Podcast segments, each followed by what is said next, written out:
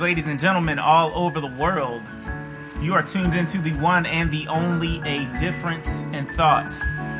I'm your host, Charlie Ray, and here at A Difference in Thought, A Difference in Thought engages and processes recent events, culture, philosophy, public policy, and faith through the ancient art of truth telling.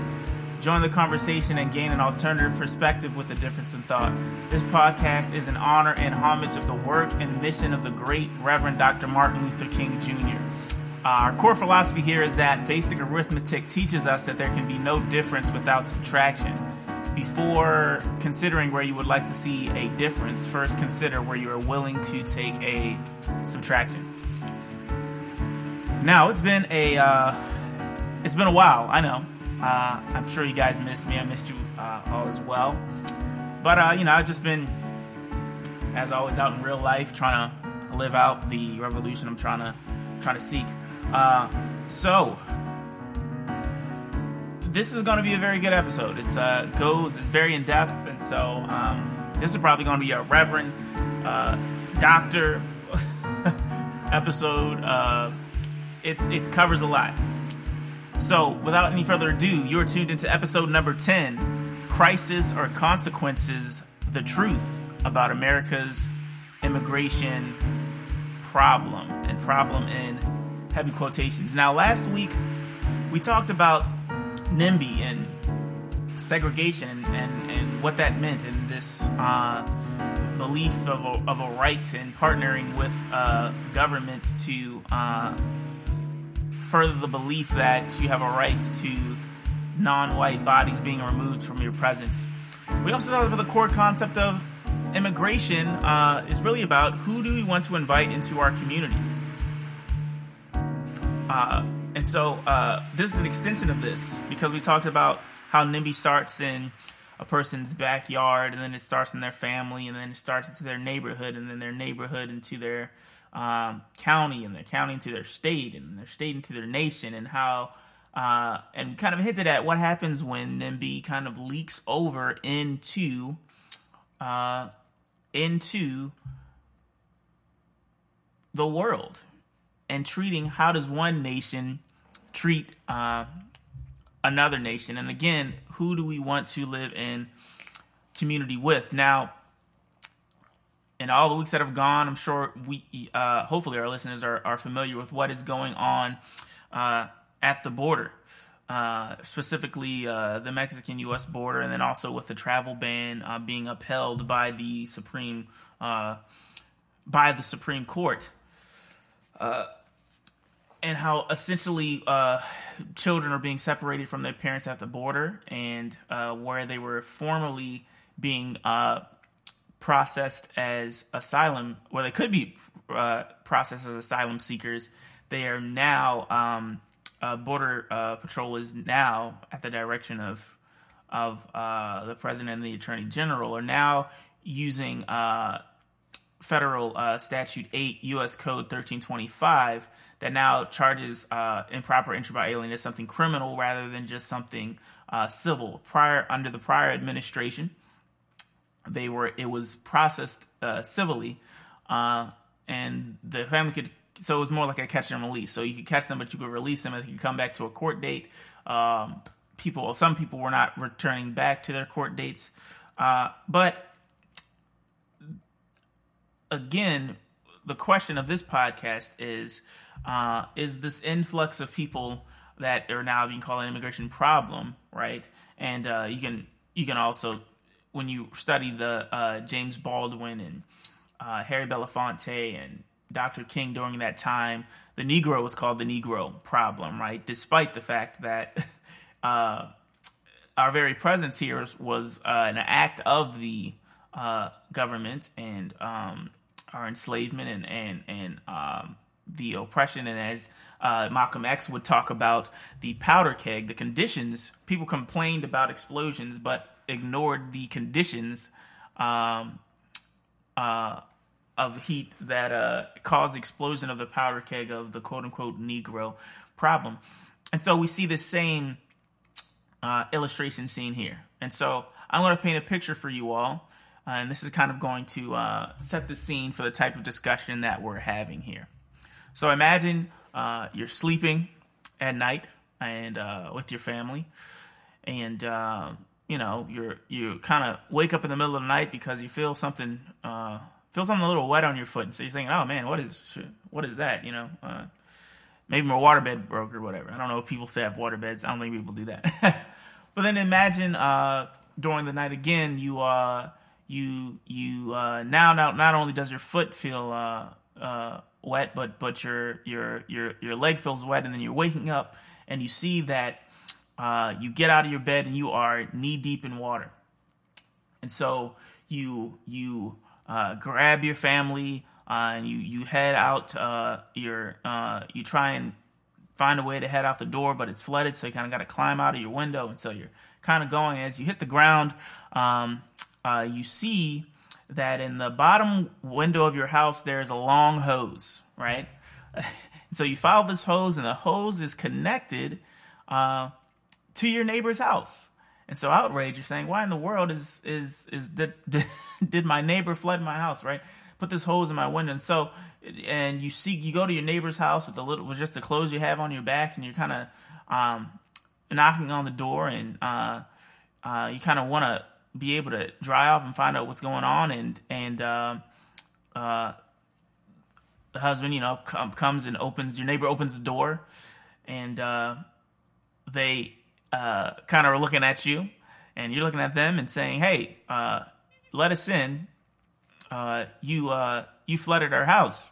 I don't know why you have a hose in, in my house. Kind of what's going on here?" And uh, and the guy kind of says, "Well, you know, we just got we just got uh, new wood floors in here, and uh, we don't really uh, we don't really like wet people in our house." And they close the door in your face. now, I want you to imagine the emotion, the rage, the questions that you're having there. And the question is uh, Does your neighbor have a moral obligation to at least let you in to dry off, seeing as though, for whatever reason, they are the reason for your displacement? Now, some people may saying, "What in the world does that have to do? Why are people flooding things? Nobody really does that." And so, my my question here, and, and here is here is an aspect that I have not seen addressed as much recently in this uh, conversation about the immigration problem, specifically from Latin and Central America, is people are wondering about what's who's coming in our country without really worrying about what is going outside of our country. And if you want to know what's going outside of our country that is contributing to the destabilization of Latin America, the answer would be guns. Now, uh, this is not this is uh, not a, a, mystery here about the history of uh, illegal gun smuggling coming out of our country because of our lax and loose uh, gun laws, then being smuggled into places like Mexico, uh, especially when you think about Ciudad Juarez and Tijuana and how these guns are arming the cartel drug cartels to the point that they are overpowering their local uh, government. Uh, one of the, the the people that are looking to um, uh, run as uh, president of Mexico, one of their terms is that they're they're looking to use the military to replace uh, some of the police because the police are so outgunned by the cartels. But uh, it is our guns that have been doing this. Now, this is this is uh, now something that I'm sure people have heard a lot uh, is Operation Fast and Furious, right? So, Operation Fast and Furious talked about uh, tracking the guns that went out of our country. Uh, it was one of the first initiatives to actually track this, and uh, it uh, definitely went off the rails a bit, and we'll talk about that a little bit more because essentially the way that it was executed, the way it was done, uh, you definitely could say that it could have been done better. So, huh, you see, you see that segue there? Oh yeah, that was mad smooth. Uh, talking about things in which we can do better. It's time for the first segment of, not the first segment. This is what the maybe the third. Uh, you know why we're here. It is uh, the moment we've all been waiting for. the recipient of Do Better Baby. Now, here at A Difference Thought, we kind of point out people that are, uh, uh, their thinking is definitely in, in need of uh, uh, a difference being made, and their consequences are real. Now, we've given this award out to uh, uh, Barbecue Betty. We've given it out to, to, the people that were calling police on people for no reason the last time, and so. Um, now, of course, I could give this out to uh, what do they call her now? Permit Patty, who apparently thinks that a black girl selling uh, water is worse than herself, a white woman selling drugs without a permit. But apparently, that's a thing. But to avoid being redundant, we're not going to do that. What we're going to talk about, the recipient of the Do Better Baby Award right now, is going to go to none other than Jefferson Beauregard Sessions, uh, the Attorney General, for his failed attempt uh, to use uh, the Bible to to show that somehow civil disobedience is is uh is prohibited by the Bible. Now, this guy who uh, seems to be quite um, biblically illiterate, to say the least.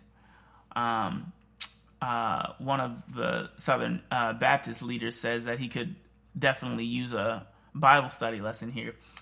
He attempts to use Romans 13, verse 1, uh, to say that their uh, following of the law, quote unquote, to separate children from their families, uh, pretty much shouldn't be questioned because the Bible says uh, in Romans 13, 1, let every soul be subject to the governing authorities, for there is no authority except from God, and the authorities that exist are appointed by God.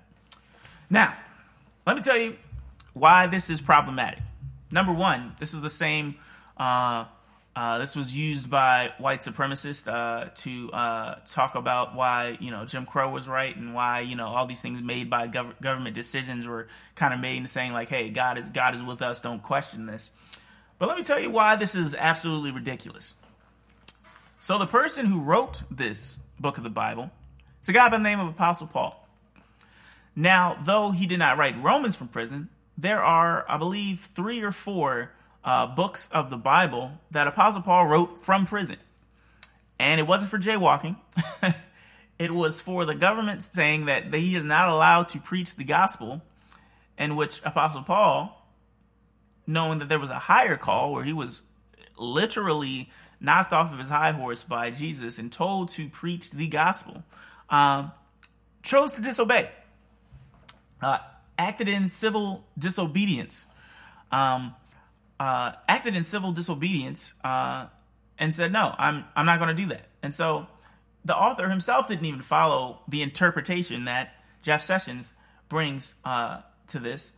Um, he also forgot to uh, read just two verses down I'm sure I doubt he forgot to read it, where it says, For rulers are not a terror to good works, but to evil. Do you want to be unafraid of the authority? Do what is good, and you will have praise from the same. Uh, and, you know, conceptually, uh, for he is God's minister to you for good. But if you do evil, be afraid. For, for he does not bear the sword in vain, for he is God's minister, and avenger execute wrath on him who practices evil. So, the uh, uh, the government, what this is saying is that ultimately the government should be withholding the highest law, which is the law of God, and that uh, uh, the only people who are afraid of the government are those who are practicing evil, not those who are fleeing the practices of an evil government. Right? Those are the people who should be afraid of the government. Uh, and if just in verse nine through ten, says, For the commandments say, You shall not commit adultery, you shall not murder, you shall not steal, you shall not bear false witness, you shall not covet. covet. And if there is any other commandment, are and uh, if there is any other commandment, are, are all summed up in this saying, namely, you shall love your neighbor as yourself. And verse 10 Love does no harm to a neighbor. Therefore, love is the fulfillment of the law.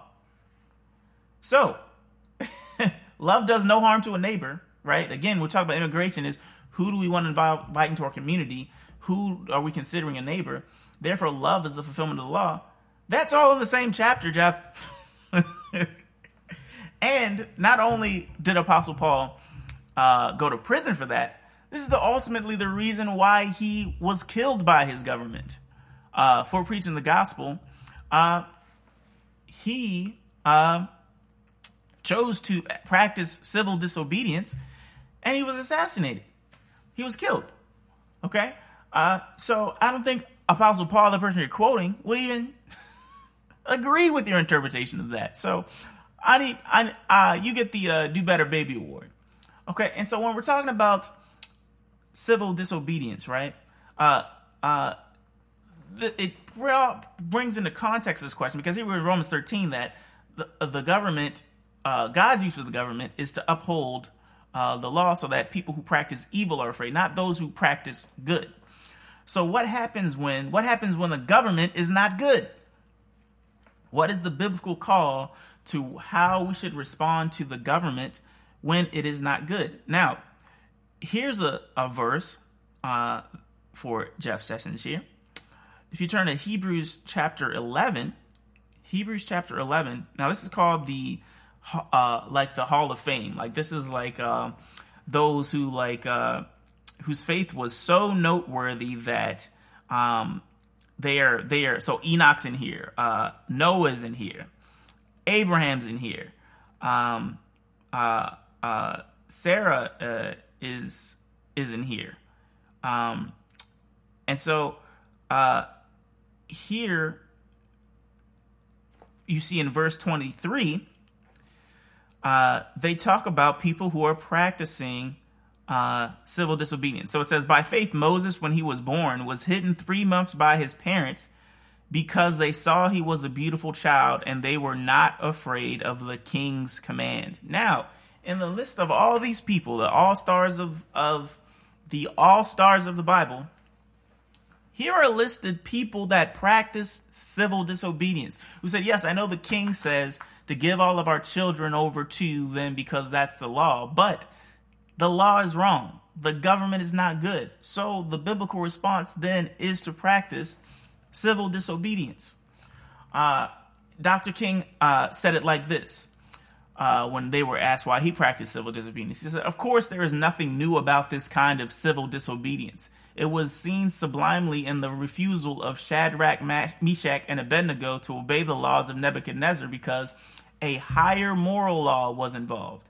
It was practiced superbly by the early Christians who were willing to face hungry lions and the excruciating pain of chopping blocks, speaking of Apostle Paul, before submitting to certain unjust laws of the Roman Empire.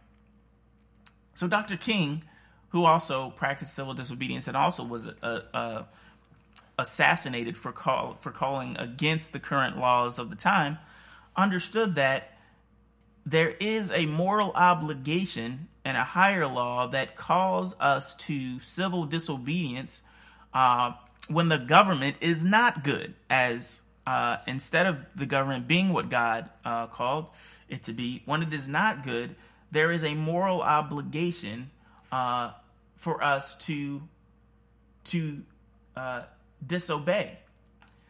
But there is this uh, deceit that Dr. King also saw that says that there are people who are more devoted to order than to justice. These people who prefer a negative peace, which is the absence of tension, to a positive peace, peace which is the presence of justice. He was speaking specifically. Uh, he says, I've almost reached a regrettable conclusion that the Negro's great stumbling block and the stride toward freedom is not the white citizen's counselor or the Ku Klux Klaner, but the white moderate who is more devoted to order than to justice. So, there is a way that we support, and uh, Eddie Glaude Jr., as we said, I've, I've mentioned him every episode. He talks about how systems and uh, uh, uh, oppressive systems are sustained by um, everyday decisions. And a lot of times that can happen when we want order more than we want justice. Uh, and so, building the case again, as we're talking about uh, the illustration originally of if if someone floods someone's house and they come over in the middle of the night seeking asylum, can you say I don't like wet people in my house when you're the person that flooded their flooded their house? At what point is there a moral obligation uh, for this? And so people talk about immigration as a problem, they're coming here and, you know, just like that person that denied the person, that we're more concerned about our wooden floors than the consequences of our actions that we have created. So, uh, that award is given, the Do Better Baby Award is given to, to Jeff Sessions for uh, misusing the Bible, uh, not even understanding the author of the text, and we'll get into a little bit later some of the actions that he is that he is uh, doing to make it harder for people to seek asylum despite our personal uh, uh, U.S. policies causing the destabilization of these same regions that we're now denying asylum to. So, we're talking about guns uh, going into uh, uh, different uh, places. Uh, there was there was an article uh, done by um, I believe the the the publishing place was called Trace, and it was talking about the amount of guns that are being smuggled into into Latin America uh, and how they are the same countries that are now coming to our border. Guns by the thousands being uh, placed there. And what you have to understand about Mexico is that Mexico, um, it's not like America, right? Where you can just unfortunately get as many guns as you want. We'll talk about that when we get deeper into this uh, Operation Fast and Furious.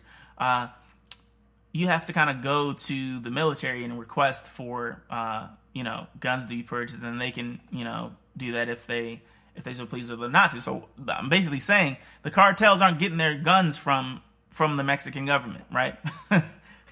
They're coming from America.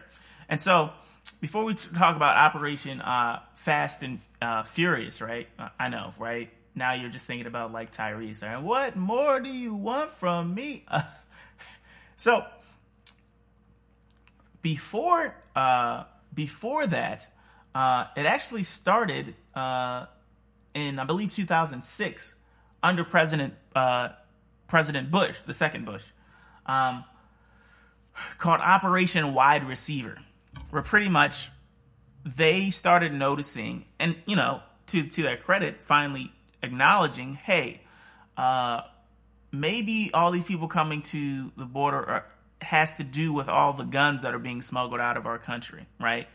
because essentially what was happening, they have these people called straw purchasers, where pretty much they come to America, they come across the border, where they can buy an insane amount of guns in a small amount of time, and they bring their friends and they buy guns, and then they go back to Mexico and they sell these guns. I'm talking about AK 47s, I'm talking about the high military grade weapons.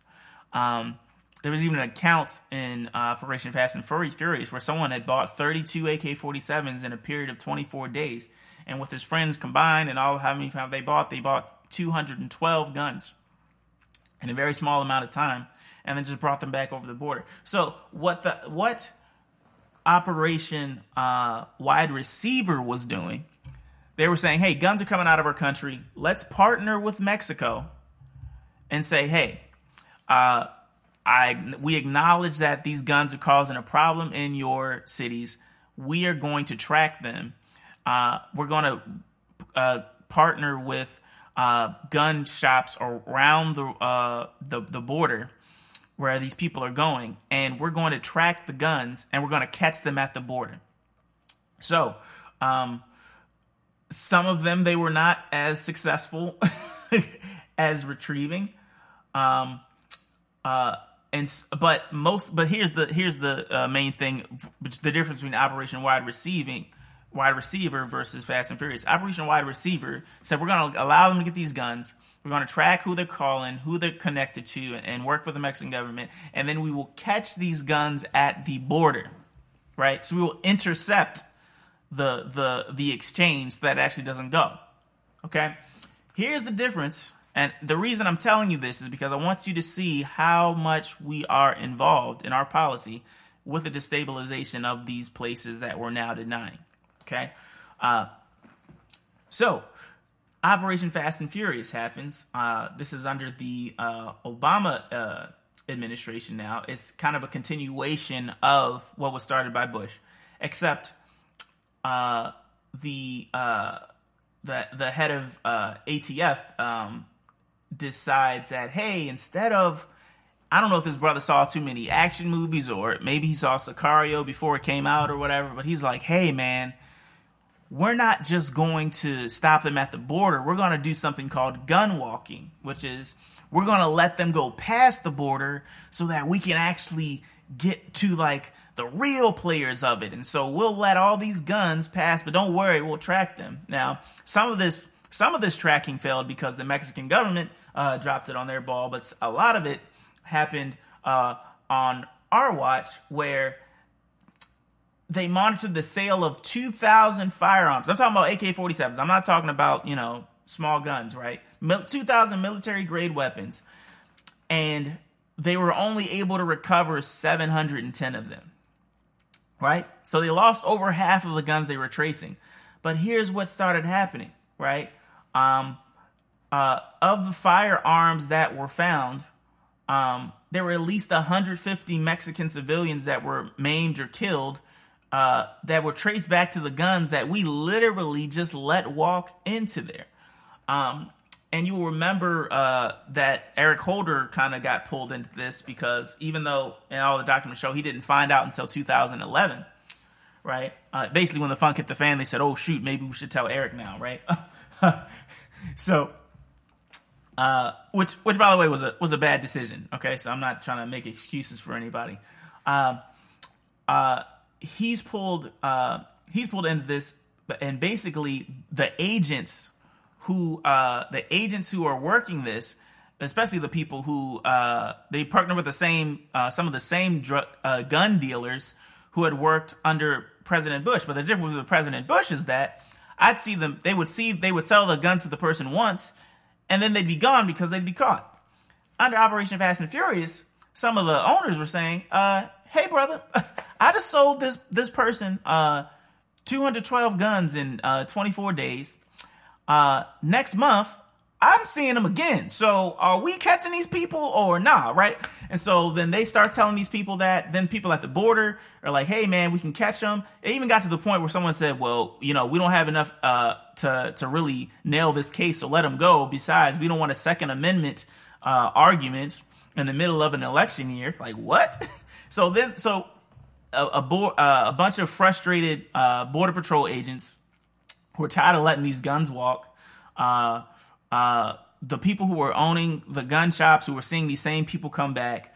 Uh, and then finally, uh, an American Border Patrol agent was actually killed by one of, well, allegedly killed by one of the guns.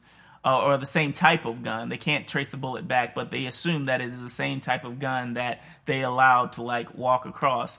And so, um, um, uh, a U.S. senator, uh, then I think it was Chuck Grassley actually brought it up and said, "Hey guys, we gotta, we gotta, we gotta shut this down. What is going on here? Why are we letting all these guns just walk if we're not actually being able to trace them back?" And so that's just one example. And this is the this is what we're monitoring, right? This is just what we're monitoring.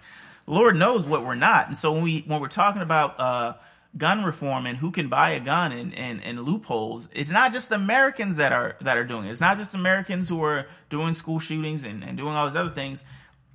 This is the main funder of the uh, uh, guns for drug cartels in Mexico and and and and uh, the violence in Honduras. I was I was reading a report and now I'm, you're gonna have to prepare yourself to hear this.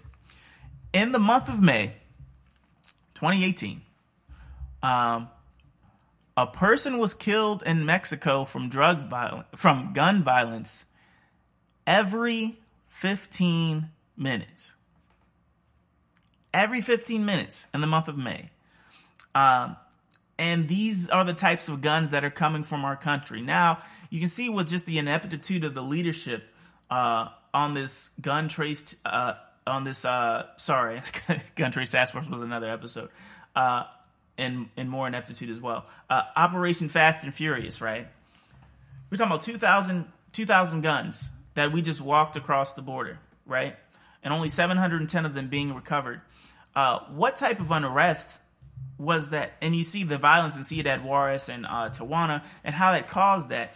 Is there a moral obligation that our country has to allow these people in to seek asylum from the gang violence of the people that we actually armed? I know it was a, it was a illustration we were talking about earlier, the illustration we gave earlier about you know someone being flooded out of their house and then being denied entry, but I'm saying that as a nation, we are that neighbor that has flooded uh, these nations and then deny them entry uh, when we come here.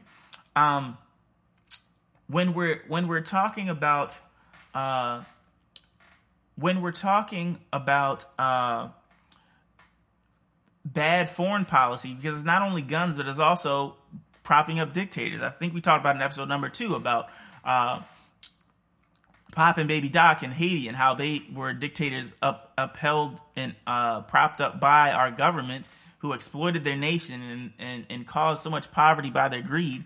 Yet the president wants to call them asshole countries.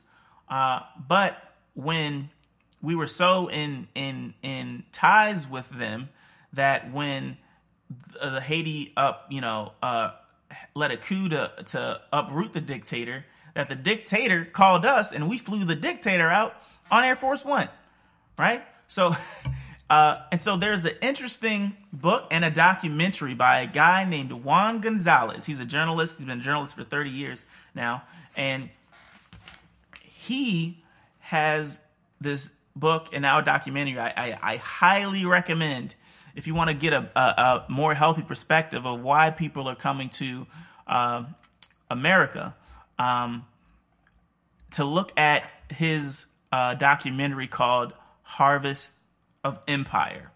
Okay, Harvest of Empire. Essentially, what he is saying, he is saying that, and he's noticing this worldwide as well, that um, uh, due to how we have exploited the workforce of Latin America uh, and how we have then foiled their attempts at democracy by putting in dictators who will allow us to continue our uh, foreign policy of exploitation as far as labor is con- concerned that it is it has caused so much unrest and unviolence and violence through civil war because the people there do not want the leaders we prop up um, uh, that it has caused such unrest in these countries and violence in these countries that we have a moral obligation to actually uh, give them help, and that the reason they are coming is not uh, because America is so great or or, or because uh, they're so lazy or whatever. It's because it's the, literally the consequences of our failed foreign policy coming back to our door and saying you have a moral obligation to be involved in fixing this instead of just closing the borders and and building a wall and doing all these other uh, doing all these other types of attempts, which we will get into more on how um, they change the uh, federal code they use so that they're not processed as asylum seekers, but rather as criminals. And seeing now what Jeff Sessions is trying to do to actually change uh, who can qualify for asylum. Okay, and so um, Juan Gonzalez is is uh, also talking about how there has been, and I, I like to call it um, import, exploit, export. Okay, so I'll give you an example on how this was on how this was uh, used against uh, African Americans.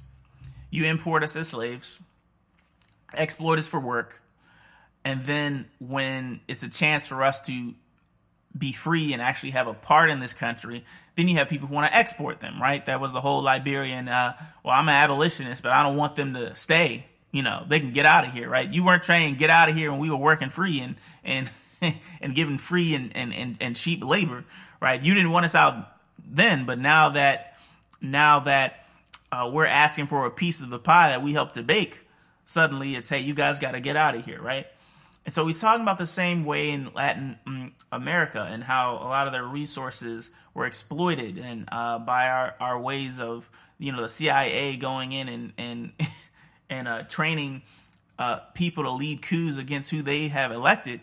And this isn't just in the in the distance past. Uh, literally, just uh, uh two years ago, one of the countries that's been close to my heart is the country of um, uh, Honduras. And so uh, this was this was again us, and to be quite honest, this was kind of the, the reasons why I didn't vote for Hillary Clinton. Uh, I didn't vote for Trump. I tell you that though. under uh, under her watch, uh, similar situation. Honduras uh, kind of has a leader that they have selected that they kind of want to lead, but it's not the leader that the U.S. wanted. So the U.S. wanted, so the U.S. trains these troops to to help make a coup against and overthrow this and overthrow this uh, person. And so this person gets into power and then enter uh, the world, a huge corporation that wanted to take land from the Lenca people. Um, uh, there were a bunch of environmental activists that were saying, no, you're not going to take this sacred land and exploit it for these American corporations and uh, whatever. And this new leader who was elected begins assassinating with the trained troops that that with the with the troops that we trained and with the funding we used are using this these resources to assassinate environmental activists. One of them being Berta Cáceres. And so, uh, uh, a, a U.S. senator um, who was a friend, uh, Senator Patrick uh, Leahy, uh, he gets he gets he gets wind of this, and uh, you can actually research. He actually put towards a bill that said like we have got to we have got to uh, stop funding these people until we figure out why these people are suddenly being assassinated and they were being assassinated by the by, uh, by direct orders of this person that the US put into power. Now not only that, it's not only just a news story. I had a good friend named Barrett who uh, served there in Honduras and uh, I was reading at this time word that now in Honduras, the president can only serve, I believe, two terms. You can't serve more than two. It's actually a crime to run for for for more than two terms because they don't want a dictatorship. So my friend Barrett was going to Honduras, and I said, "Hey, man." Uh, let me know what the people think about uh, the leader and kind of what's kind of going on because people are hearing that I was hearing swirling rumors that this person was was was not trying to leave, even though it was the end of his term. And so he gets back and we see he tells me, yeah, you know, this person changed the rules so that he can run for a third term. Uh, and so that was again starting where it's saying, oh no, this guy's trying to make himself into a dictator. And so they have an election, and again, the people choose someone other than who the U.S. propped up because of the assassinations that he's been doing. So they don't think anything about this contender, but the contender that the, that the people chose is outperforming the person that the that our government propped up, who's now trying to become a dictator by changing the rule and saying I can run as long as I want. Here's the thing: when the contender starts winning, they stop the vote count. I'm talking about for days. Now imagine you're in the middle of, of an election, and I guess we'll just use this example. Uh, if Hillary Clinton started beating Donald Trump, and then we stopped counting votes for days. I'm talking about weeks because it's not the result that certain people wanted. And then you come back after certain days and say, "Oh, well, yeah, we counted, and the the uh, the you know person that we wanted won. That's the end of it, right?" And then people started protesting. They started assassinating protesters and doing all these types of things that you can see this pattern that Juan Gonzalez brings out in Harvest of Empire uh, and so um, even uh, Senator Patrick Leahy was talking about how there has been an increase in the amount of uh, refugees who are seeking asylum here in uh, from Honduras. And so when I'm talking about crisis or consequences, the problem with this is that people are spinning false narratives and trying to make people. uh, here's the thing: we have a president who will demonize MS-13 but will not uh, demonize uh, uh, the fact that we are probably arming them with the guns with which they create their horrors, right? We have uh, President Mike Pence saying, well, we respect your borders, uh, well, you should respect ours, with, while denying the history Juan Gonzalez brings up denying the history that we have been the ones who have been uprooting and causing coups and, and, and secret CIA missions to overthrow these governments. And despite all that, flooding guns in uh, to their uh, cartels to create unrest. Uh, and again, as we're here, we're talking about truth telling, right? And the most loving thing we can do is hold a mirror to uh, someone, and we have to hold the mirror of truth to America and say, you don't have an immigration problem, you have consequences of colonization, right?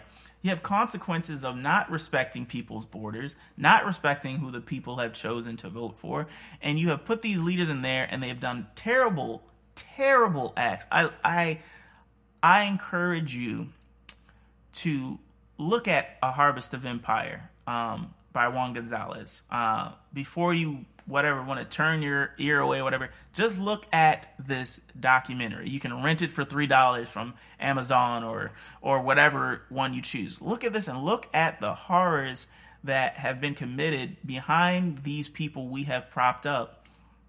And you will understand why people are coming. Even when you understand uh, economically with nafta how uh, it, it, it was great for American farmers, but then it, it prohibited uh, Mexican uh, farmers from being able to have access to business and trade with, with us. And so they are just merely following the opportunities that was taken from them due to this uh, uh, uh this economic policy that you know this kind of America first type of thing. It wasn't you know it was done before Trump, um, but we have to have a moral obligation to fix the problems that we help to create. Uh, it's it's it's quite sad when I was hearing about the upholding of the travel ban, and I saw a I saw a uh, picture of two uh, two uh, uh, uh young ladies in of of Islam, and they they were they were they were refugees. I'm not sure where they were from, whether it was uh, Syria or Iran or any of these other banned countries, but they were holding a sign that says, "If you don't want any refugees, stop making them." I'm to read this again. It said, "If you don't want refugees, stop making them." Right, and so he is essentially he is essentially uh, they were essentially saying we are a product of your failed foreign policy.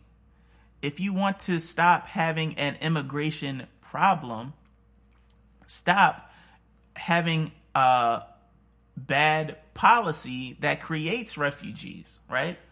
Uh, and so, uh, by having this this this this this ban, uh, we have to look and say before we deny people these entry and saying we don't like wet people in our house or whatever, you know, continuing with the original illustration, uh, what role did we have to play in this? Did we did we uh, contribute to the instability? And if we did, there's a higher moral law uh, because that was the whole problem with with Cain. Like, am I my brother's keeper? Hey, I, I made my decision. I don't have to worry about the consequences of my decision, right? Like, you know why you can't find You know, you can't find Abel, you killed him, right? Uh, you know why this, why these things are coming, but to paint it as people being illegal and people, uh, you know, not being uh, uh worthy of those things, or, or, or not even listening to uh, the rest of Romans 13 that talks about uh, love does no harm to a neighbor, and that is that is that is that is the ultimate law we have to look at the harm that we've done to our neighbors for profit, right? For a quick buck, the import, exploit, export. Uh, and so we are looking at the consequences of our failed foreign policy. Um, and so this is this is kind of the the perspective that I wanted to give people because I've I've been uh, seeing this debate go back and forth, and uh, we're gonna get we're gonna get uh, more uh, into. Um, there are some laws that are now being implemented and pu- put in place to try and prevent people from having asylum from the things that we've created uh, locally here. Um, uh, President Trump and uh, I believe David Brat have suggested that they want to be able to deport people without a trial. Uh, meaning that they you don't even get to hear them out or seeing if they're seeking asylum, but just if they're at the border, turn them away. Uh, and so I'm going to introduce um, um, kind of uh, a new segment where I kind of just kind of hit the streets and uh, kind of talk to people who are there. It's called a difference in resistance uh, because what happens when the government is not good? Civil disobedience, or it's time to resist. And so I was able to meet with some people who were protesting uh, this uh, call to deport people and uh, and to deport uh, families and children without even giving them a case to understand why they're here. And so we're gonna I'm gonna take you uh, right to the streets where I was. I was able to talk to a beautiful soul by the name of Melissa and what she's doing with Together Henrico, and then we'll come back and talk about the other things you should be aware of as far as what Jeff Sessions is specifically doing to kind of skirt the consequences of our decision making. So don't go anywhere. We'll be right back after the interview. A difference in resistance. Stay tuned.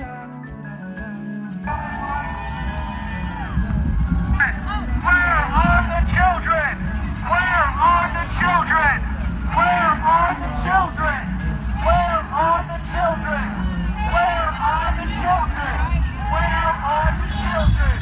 Where are the children? Hello, listeners. This is Charlie Ray with, with a difference in thought. I'm on uh, at the scene here in uh, Short Pump with some wonderful people who are resisting uh, the uh, asylum uh, choice by Dave Brat to register asylum people as criminals by changing the federal code, uh, and actually actually want to deport them without trial. We are here with um, Melissa. Melissa. Yeah.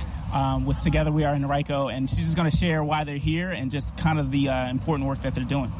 Yeah, um, thanks for giving this opportunity to spread the word. So, we are a grassroots movement that started in 2016, and we're really all about getting people to move from thinking about things to doing things. Everything from showing up to, at the General Assembly to showing up on the streets and, and letting folks know um, about policy issues that are important to us. Thank you, uh, Melissa, for being here. And what what mo- motivated you uh, personally to come here today? Why was this a personal issue for you? You're you're a mother right here, right? So how would you imagine like being someone at the border and going through that experience? What, Yeah. what, how, what would that As a mother, as a parent, um, to me, I can't imagine not having compassion for folks who are seeking asylum by coming to this country, seeking out the American dream. Um, it was really upsetting to see our congressman not represent the values of the people in this district, and we saw a need to gather and demonstrate in a peaceful way, and so here we are. We are, following in the traditions of Dr. King and nonviolent resistance, and also building the beloved community. Because it's just as you said, it has to come to the point where these children are our children, and what we are saying for them is what we're saying for our children. And so, I really just wanted to thank you and Yeah, just give me some time to talk. Yeah, thanks so much for being out here and supporting the movement and for this opportunity. Right, and where can our listeners just connect with you if in case they want to involve get involved? Go to Facebook and look up the Together We Will Henrico public action page and start from there. We have a, a small closed group where we strategize and we'd love to have folks there. Wonderful. You so you guys go and support them. Uh, this has been Charlie Ray with the Difference in Thought. Thank you, Melissa, again. Thank you so much. All right.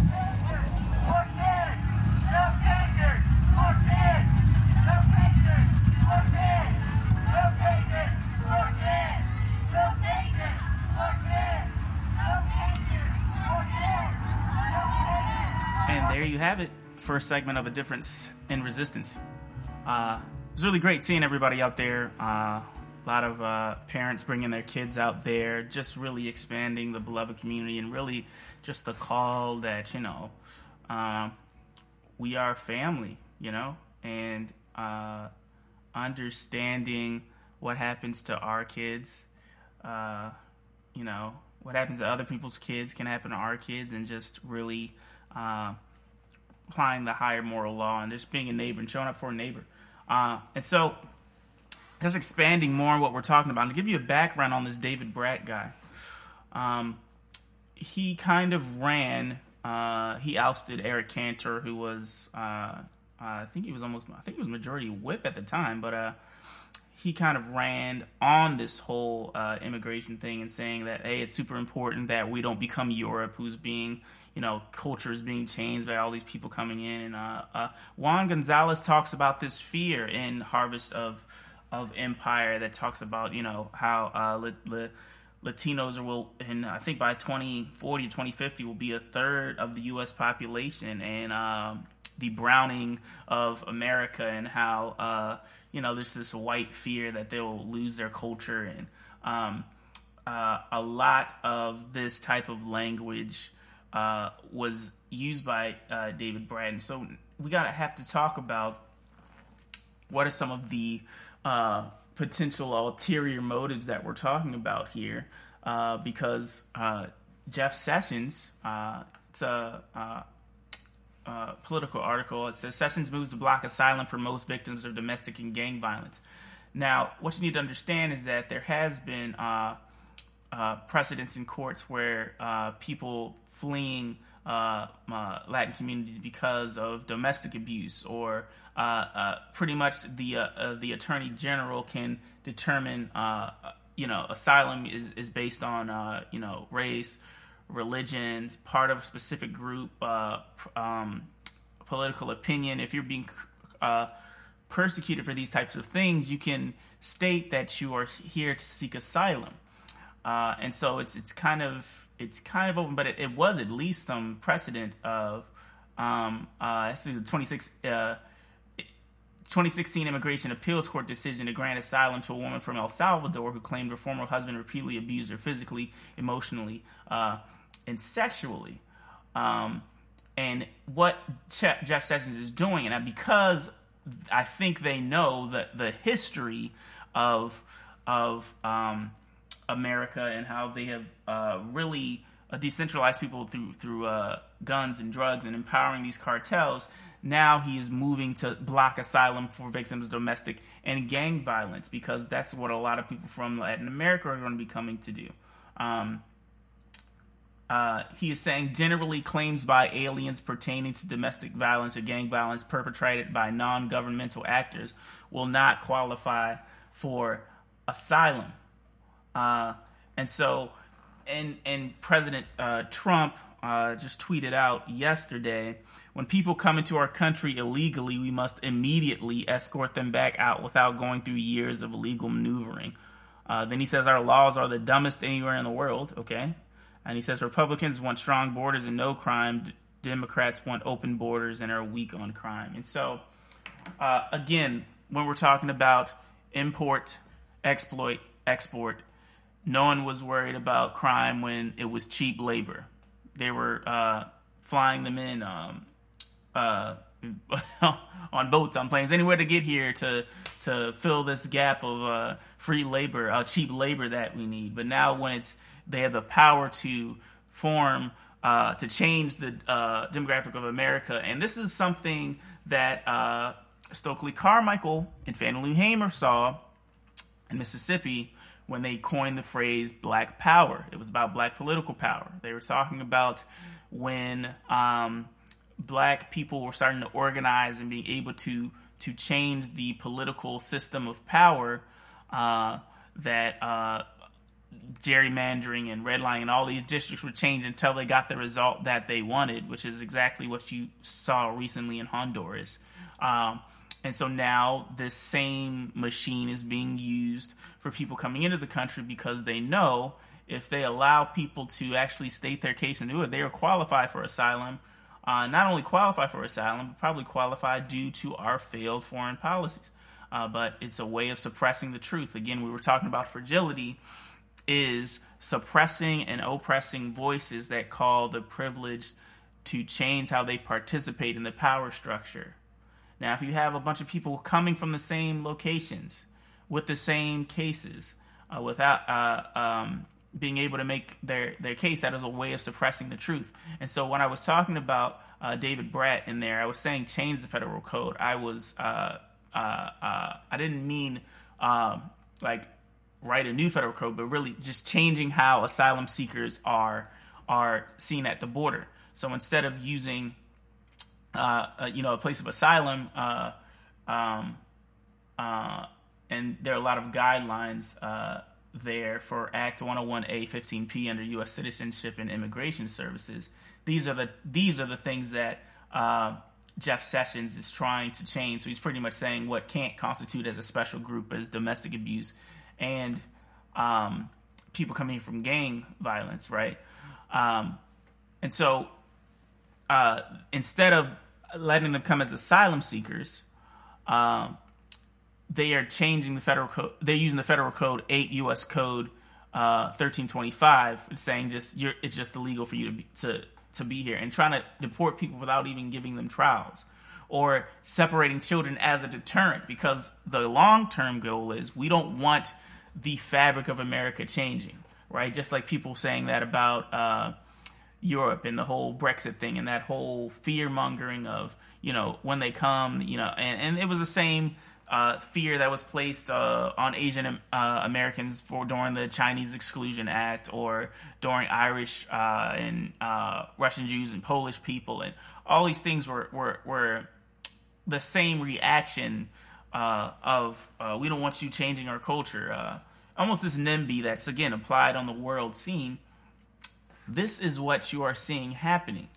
And so uh, as again we're making the case that due to our implications in this, uh, uh, we have a moral obligation to uh, challenge this administration stance and and also and not just this uh, uh, administration there were deportations happening. But the fact that you're separating children that is the that is that is where a, a, a line is is is definitely being crossed.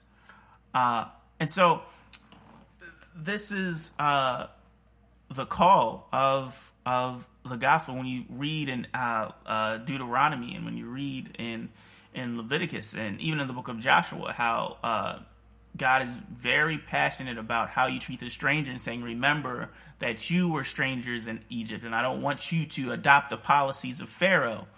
And uh, you can see in Leviticus 19:33 it says, "And if a stranger dwells with you on your land, you shall not mistreat him. The stranger who dwells among you shall be to you as one born among you, and you shall love him as yourself. For you were strangers in the land of Egypt. I am the Lord your God." You shall do no injustice in judgment, in measurement of length, weight, or volume. You shall have honest scales, honest weights, an honest ephah, and an honest hin. I am the Lord your God who brought you out of the land of Egypt. And so, and the verses before this, uh, in 31 and 32, it's talking about not giving regards to mediums and, uh, you know, any type of sorcery. And 32 says, You shall rise before the gray headed and honor the presence of an old man. Uh, and so, so as much as you avoid, uh, I guess, sorcery for all the all the Christians that burnt their Harry Potter books, uh, and as much as you honor uh, the elderly, uh, it is just as important that we honor the stranger who dwells with us, and you shall love him as yourself.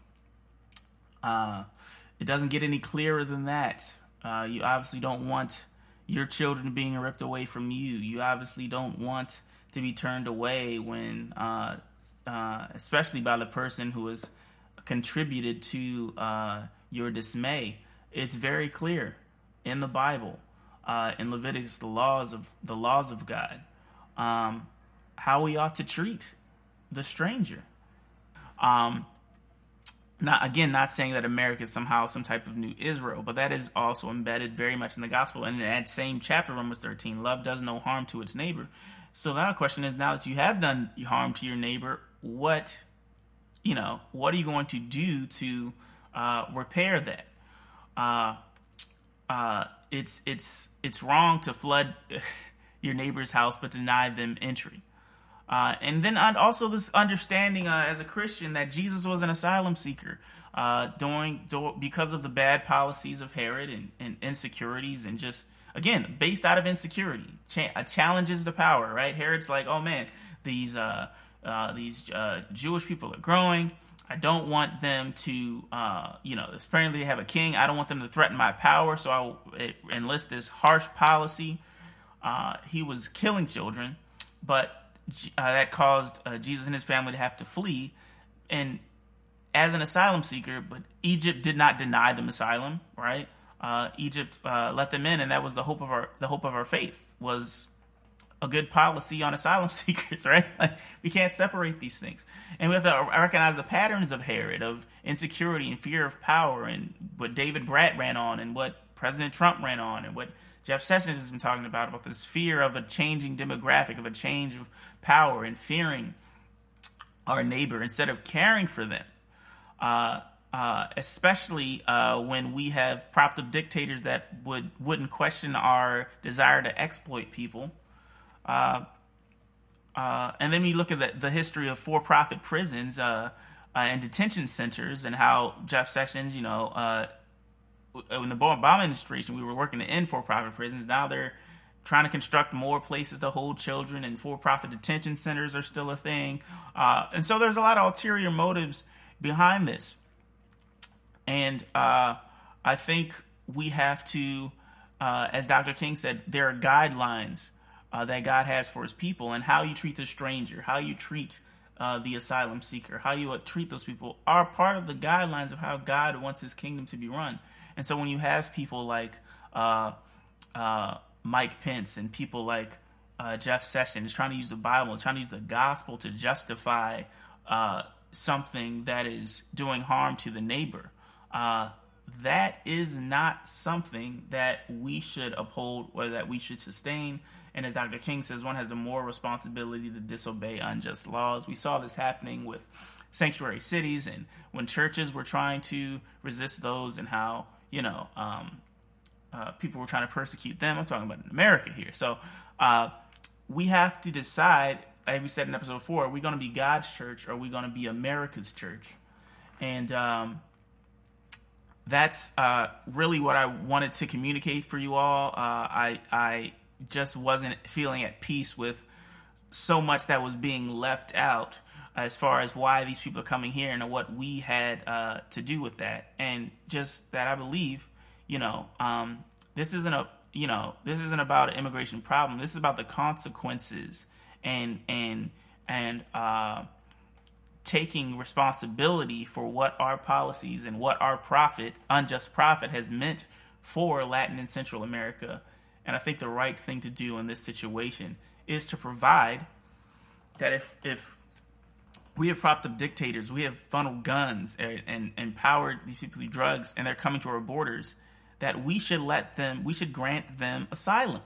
Uh, it's no secret that Jimmy Carter uh, I believe it was when the crisis, uh, uh, uh, I think it was Cuba, I believe, um, uh, when Fidel Castro said, "Hey, you guys can can go," and you know these people were displaced and could go. Jimmy Carter gave open arms. You know, this is this is not somehow different from what has happened in the past. Uh, again, it is this fear, it is this NIMBY, it is this uh, this uh, new segregation of I, I have a right to just remove non-white bodies from my presence without trial or without all these, you know, all these things. And so it is a dark path that, that is that is forming.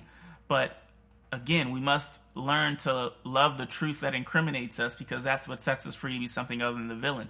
And as Dr. King found out, uh, uh, that America was one of the greatest purveyors of violence and oppression around the world, and this is not different today. And we must call this nation out to be something different and not just silently uh, comply and sustain uh, this policy that we are now seeing the consequences of at the border. And so, keeping that in mind when you're going through and engaging and seeing these things, be sure that you're seeing it through the proper lens uh, and the proper perspective. And I encourage everybody to go watch Harvest of Empire by Juan Gonzalez. Read the book if you can. Um, there's also a beautiful book called Welcoming the Stranger that makes a, a gospel kingdom case for God's policy towards um, the other and remembering that we were the other and God pursued us and welcomed us into his family and to follow that. So, that's all for episode number 10 Crisis or Consequences The Truth About America's Immigration Problem. So, um, if you guys enjoyed this, be sure to rate, um, subscribe on iTunes, and also we are now on Google Play Podcast. So, on your Google Play Music app, if you're using an Android device, go ahead and search a difference in thought. Scroll down to podcast, and you should see me there, welcoming you to uh, the family. So, uh, again, if uh, there are any uh, new reviews, no new reviews, which is which is fine. Uh, actually, it's not, but no, it's fine. Uh, leave reviews if it if helps you a lot. If you have any questions, be sure to email me at a difference in thought at gmail.com. Follow me on Twitter at a diff in thought, or just search a difference in thought. And I'm now on Instagram too. So anybody want to hit me up on the gram, go ahead and search a difference in thought, and I'm there. Uh, we are going to be continuing um, in the coming weeks. Um, with fragility has consequences and what that means for sexual assault. We're going to be examining the false theology of white supremacy and how that just fall, falls in on itself. Uh, still talking about moving from anti to pro community. Uh, so it's a lot of things that's going on. Uh, I know it's been a break, just had some things I had to deal with, but we're going to keep it moving. And so thank you all for listening. Uh, this is your host, Charlie Ray, with A Difference in Thought. I love you. I love you. That's why I'm here. Peace.